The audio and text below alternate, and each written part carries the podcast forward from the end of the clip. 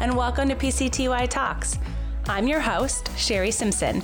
During our time together, we'll stay close to the news and info you need to succeed as an HR pro. And together, we'll explore topics around HR thought leadership, compliance, and real-life HR situations we face every day. Joining me today on the podcast is Jessica Dunyon. She is the Director of Go-to-Market Strategy at Infor, and she is doing some awesome work here at HR Tech around engagement. So, Jessica, thanks for jumping on. Thank you. It's a pleasure to be here, Sherry. So let's start with this topic of engagement. So often it sits only in HR. Is that where it should sit, or should we think more broadly about who owns engagement? Well, traditionally, we've thought that that's where it goes because I think nobody else wanted to deal with it. So we'll just shove it off into HR. They're the ones that are going to do the surveys and collect the data, and managers and leaders that are sprinkled throughout the organization will get our training from HR. That's good enough for engagement. Have you seen that ideology change as a result of the pandemic? That ideology is changing more as we move out of this industrial revolution 4.0, and move into what I really am calling where people are, I don't want to call it the woke generation, but we're much more in touch with mental health and overall well-being. So the pandemic absolutely had an effect on that, where we saw so many people be impacted in, a lot of different ways, whether it was now they're working from home, they're dealing with childcare, maybe they can't even go to work because they're sick. So that engagement has really, everybody's put their arms around each other as we've gone through this pandemic together. And, really it's about survival. I don't know that any of us are really thriving right now.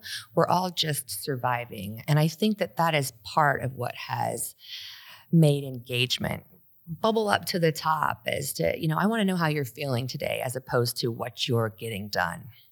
One of the things you talked about in your session is this idea around an engagement dividend. Can you talk a little bit more about what that is? Absolutely. The engagement dividend is what the business outcomes are as a result of your engagement programs at your company.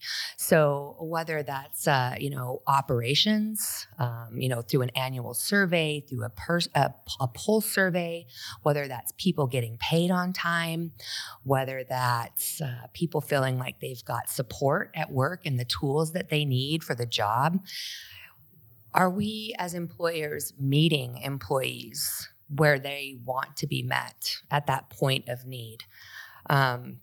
That engagement dividend is just a measure. It's an overall measure, and it could be a bunch of different things. Are you saving money on training? Are you getting a faster time to value with your new hires by using the same software across your enterprise?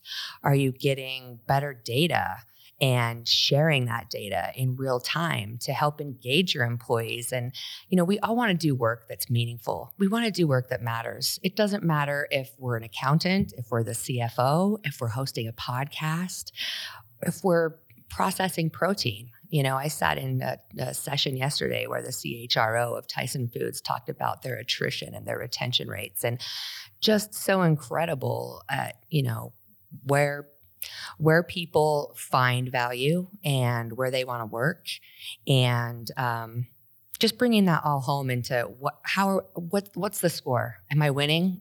Am I overall winning as a business? It's not just about the percentages of who feels good at work today. It's how much money are we making? Are we profitable? Do people understand what our business mission is? Do they understand that across business units, whether they're in Seattle or Florida? We collect so much data when it comes to engagement. Just like you said, there's a bunch of different places. And a lot of times we lean into that annual engagement survey as being the one tool we use. Is that enough? Should we be gathering data differently? Engagement is something that happens every single day. When we do it on an annual basis, it turns into how did I feel in the last couple of weeks? our brains are really not capable of thinking back much further than 2 to 6 weeks. And if you're me, and after this week, it's 2 to 6 days. But, you know, if we only do that once a year and we're only checking in with our employees once a year, there can be so much that skews that data. Perhaps it's their birthday. Perhaps it's their anniversary. Maybe they just got back from a vacation. Maybe they just finished a really successful project. Maybe a project just tanked. Maybe they had a death in the family. All of those things outside of work can affect that engagement survey. And so if you're only collecting that data once and you're not aggregating it and looking at highs and lows and throwing those out, you don't really have a true look at what's going on inside of your organization. It's such a good point to think about those moments that employees have.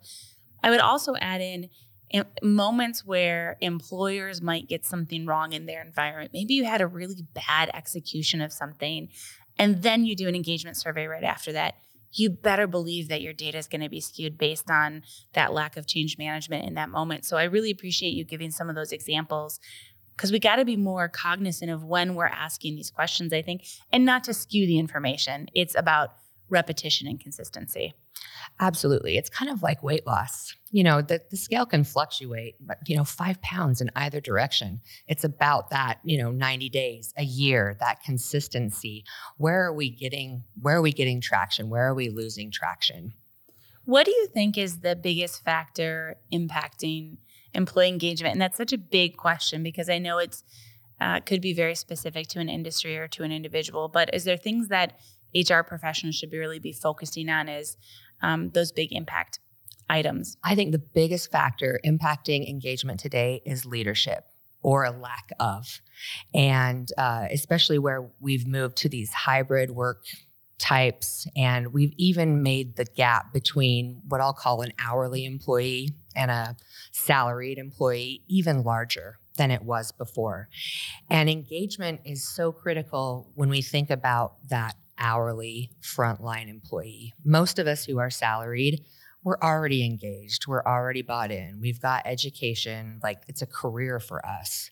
In a lot of cases, hourly employees are seeking that career still, or hourly employees are still seeking that career path, and they're looking to move in to a path or a pathway, I think is what Josh Burson called it yesterday. People fall into jobs, and it's just kind of what they do for the rest of their life. And so the key to engagement is leadership. And we're all leaders inside of our organization, whether, I've got a fancy title of director, I don't actually have any direct reports.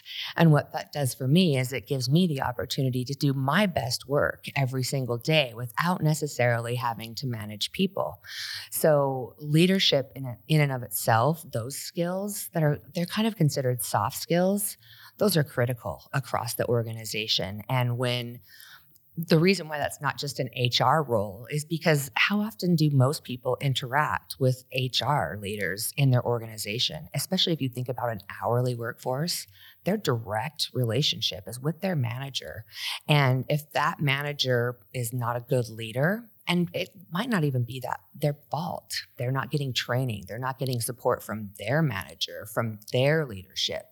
So if they're not getting that support and those insights, leadership is a critical piece of engagement. And I think that's what's really lacking. And I think some of it is lacking because of the fact that we're surviving and not thriving. Really hard to hone leadership skills when we're struggling with work and home. I mean, that's such a good point. I think about even the work we're doing here, recording a podcast, we're managing not only kind of our day jobs back in the office and checking email and making sure that our guests are prepared to jump on the podcast. And, that's just a very small view of my world, but you're absolutely right. We are kind of inundated with all these things we have to pay attention to. And then we're like, hey, why aren't you engaged? Why aren't you focused? Why aren't you excited about what we're doing here at work? And maybe you have a manager who only talks to you about execution, never checks in with you about how things are going. How do we help our managers connect the dots between those check-in moments and real empathy, and how that has a direct impact on engagement, and even one step more, the bottom line? Technology is certainly an enabler for that, but nothing replaces a conversation, whether that's face-to-face, over the phone, or even a chat or an instant message. Recognition goes a long way, whether that's from your manager or from a colleague. I think there's data from OC Tanner that says that people that are recognized at work are, within the last 7 days are 300% more likely to feel engaged in their work. And we'll have to check that stat. I might be making that up, but there is some data certainly there. And it doesn't have to come from your manager. That all comes from everybody's a leader, recognizing everybody around you. And so technology can certainly be a driver for that. And it keeps everybody kind of aligned on the same page. I think a lot of times people aren't engaged because they simply don't know what they don't know. It can feel really obvious to some of us for X, Y, or Z reason. Why didn't you know that? Well, because I didn't know. I wasn't here that day. My wife had a baby. I missed the memo. I don't know how many times we've had a I missed the memo moment. But once you're educated, you're educated. And so I think I forgot the second part of your question there.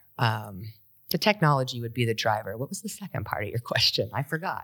Just really about how, managers can connect the dots that focusing on engagement and having empathy will affect their success from a business perspective. I think that it's critical for managers to remember that they're people first. And that their people are also people. None of us are superhuman. And that's one thing that I think the pandemic has done for a lot of us is reminded us all that we're human, that we only have a certain number of hours in the day, given ourselves a lot of grace and permission to be who we are. And so when managers approach people like people, the outcomes can really be incredible when employees feel like their manager cares about them and is vested in them, regardless of the type of work they're doing. We put a hierarchy on nurses in healthcare because they're out there saving lives. And, nurses are certainly experiencing a lot of burnout. We're seeing the Great Resignation, right, where people are moving and changing jobs. So it's more important and more critical than ever for managers and leaders in an organization, regardless of role, to reach across the aisle and make those inroads with employees, because the outcomes themselves, you're going to have lower attrition, you're going to have lower overall costs for training, you get the right people in the right place at the right time when they need to be there. And that's all about meeting employees where they're at, and it really what it comes down to is feeling heard and that you have an opportunity to make an impact in that organization on it, even if it's not daily, on a weekly, monthly, annual basis, so that you feel like the work that you're doing matters. I want to talk a little bit about what you said about feeling heard. As we HR practitioners read through engagement surveys, we have to digest that information and pull out the nuggets of value. And sometimes it's very interesting. For example, a lot of times on an engagement survey, you'll see a couple things come to the top. I'm not paid enough. I don't have enough benefits. Those are pretty typical across the board all the time, no matter how the company's doing, how you're feeling, those things will come up. So how do you go into a survey and really glean from it? These are the things I need to work on. Yeah, compensation right now is very low, or it's something we need to tackle, or this is kind of noise and not address it. Do you have any advice on that? It's all about asking questions that get to the real issues. Are people truly not being paid enough? I mean, there's data that you can benchmark data so we can compare salaries and whatnot. But it kind of goes back to some of those Gallup questions even. Do I have a best friend at work? Do I have the opportunity to do what I do best every day? Do I feel like I make a difference at work? Those things make a huge difference when it comes to the engagement piece. It's not just about the comments I think are important and grabbing the word cloud and seeing what bubbles up to the top. And some of that is, can be addressed through better messaging from the company. And if there's a true problem there that can be addressed through data, then that's something that they can certainly solve at the point. But as far as getting excellent engagement, it starts with having a really well-defined mission and values and communicating that to your people over and over again through multiple media channels. I like to listen to podcasts, but I don't really like to watch live television because I want that async. Some people prefer the live. So it's all about, again, discovering where your people are and meeting them. And, you know, what an overwhelming task. Think about how many different personality types there are and how many different kinds of people there are. It's hard for companies to be everything for everyone. And I think in some cases it's fine for companies to say, oh, it didn't work out. I mean, attrition is, it's there for a reason. But when we've got the right people, we want to make sure that we keep them around. So it's about having those conversations. Jessica, I appreciate your perspective. And I think you've helped to remind us that there isn't a peanut butter approach to engagement. It's very unique to the mission and values of your organization, but it's also very unique to the individual. And so it's our job as managers and leaders and HR professionals to really have a good understanding of our people and get back to, you know, as a catchphrase, putting the human back in HR, right? And getting down to the nitty gritty of that. So thanks for taking a few minutes of your day to talk to me. It's been a pleasure to be here. Thank you so much. This podcast is brought to you by Paylocity, a leading HCM provider that frees you from the tasks of today so you can focus more on the promise of tomorrow. If you'd like to submit a topic or appear as a guest on a future episode, email us at pctytalks@paylocity.com.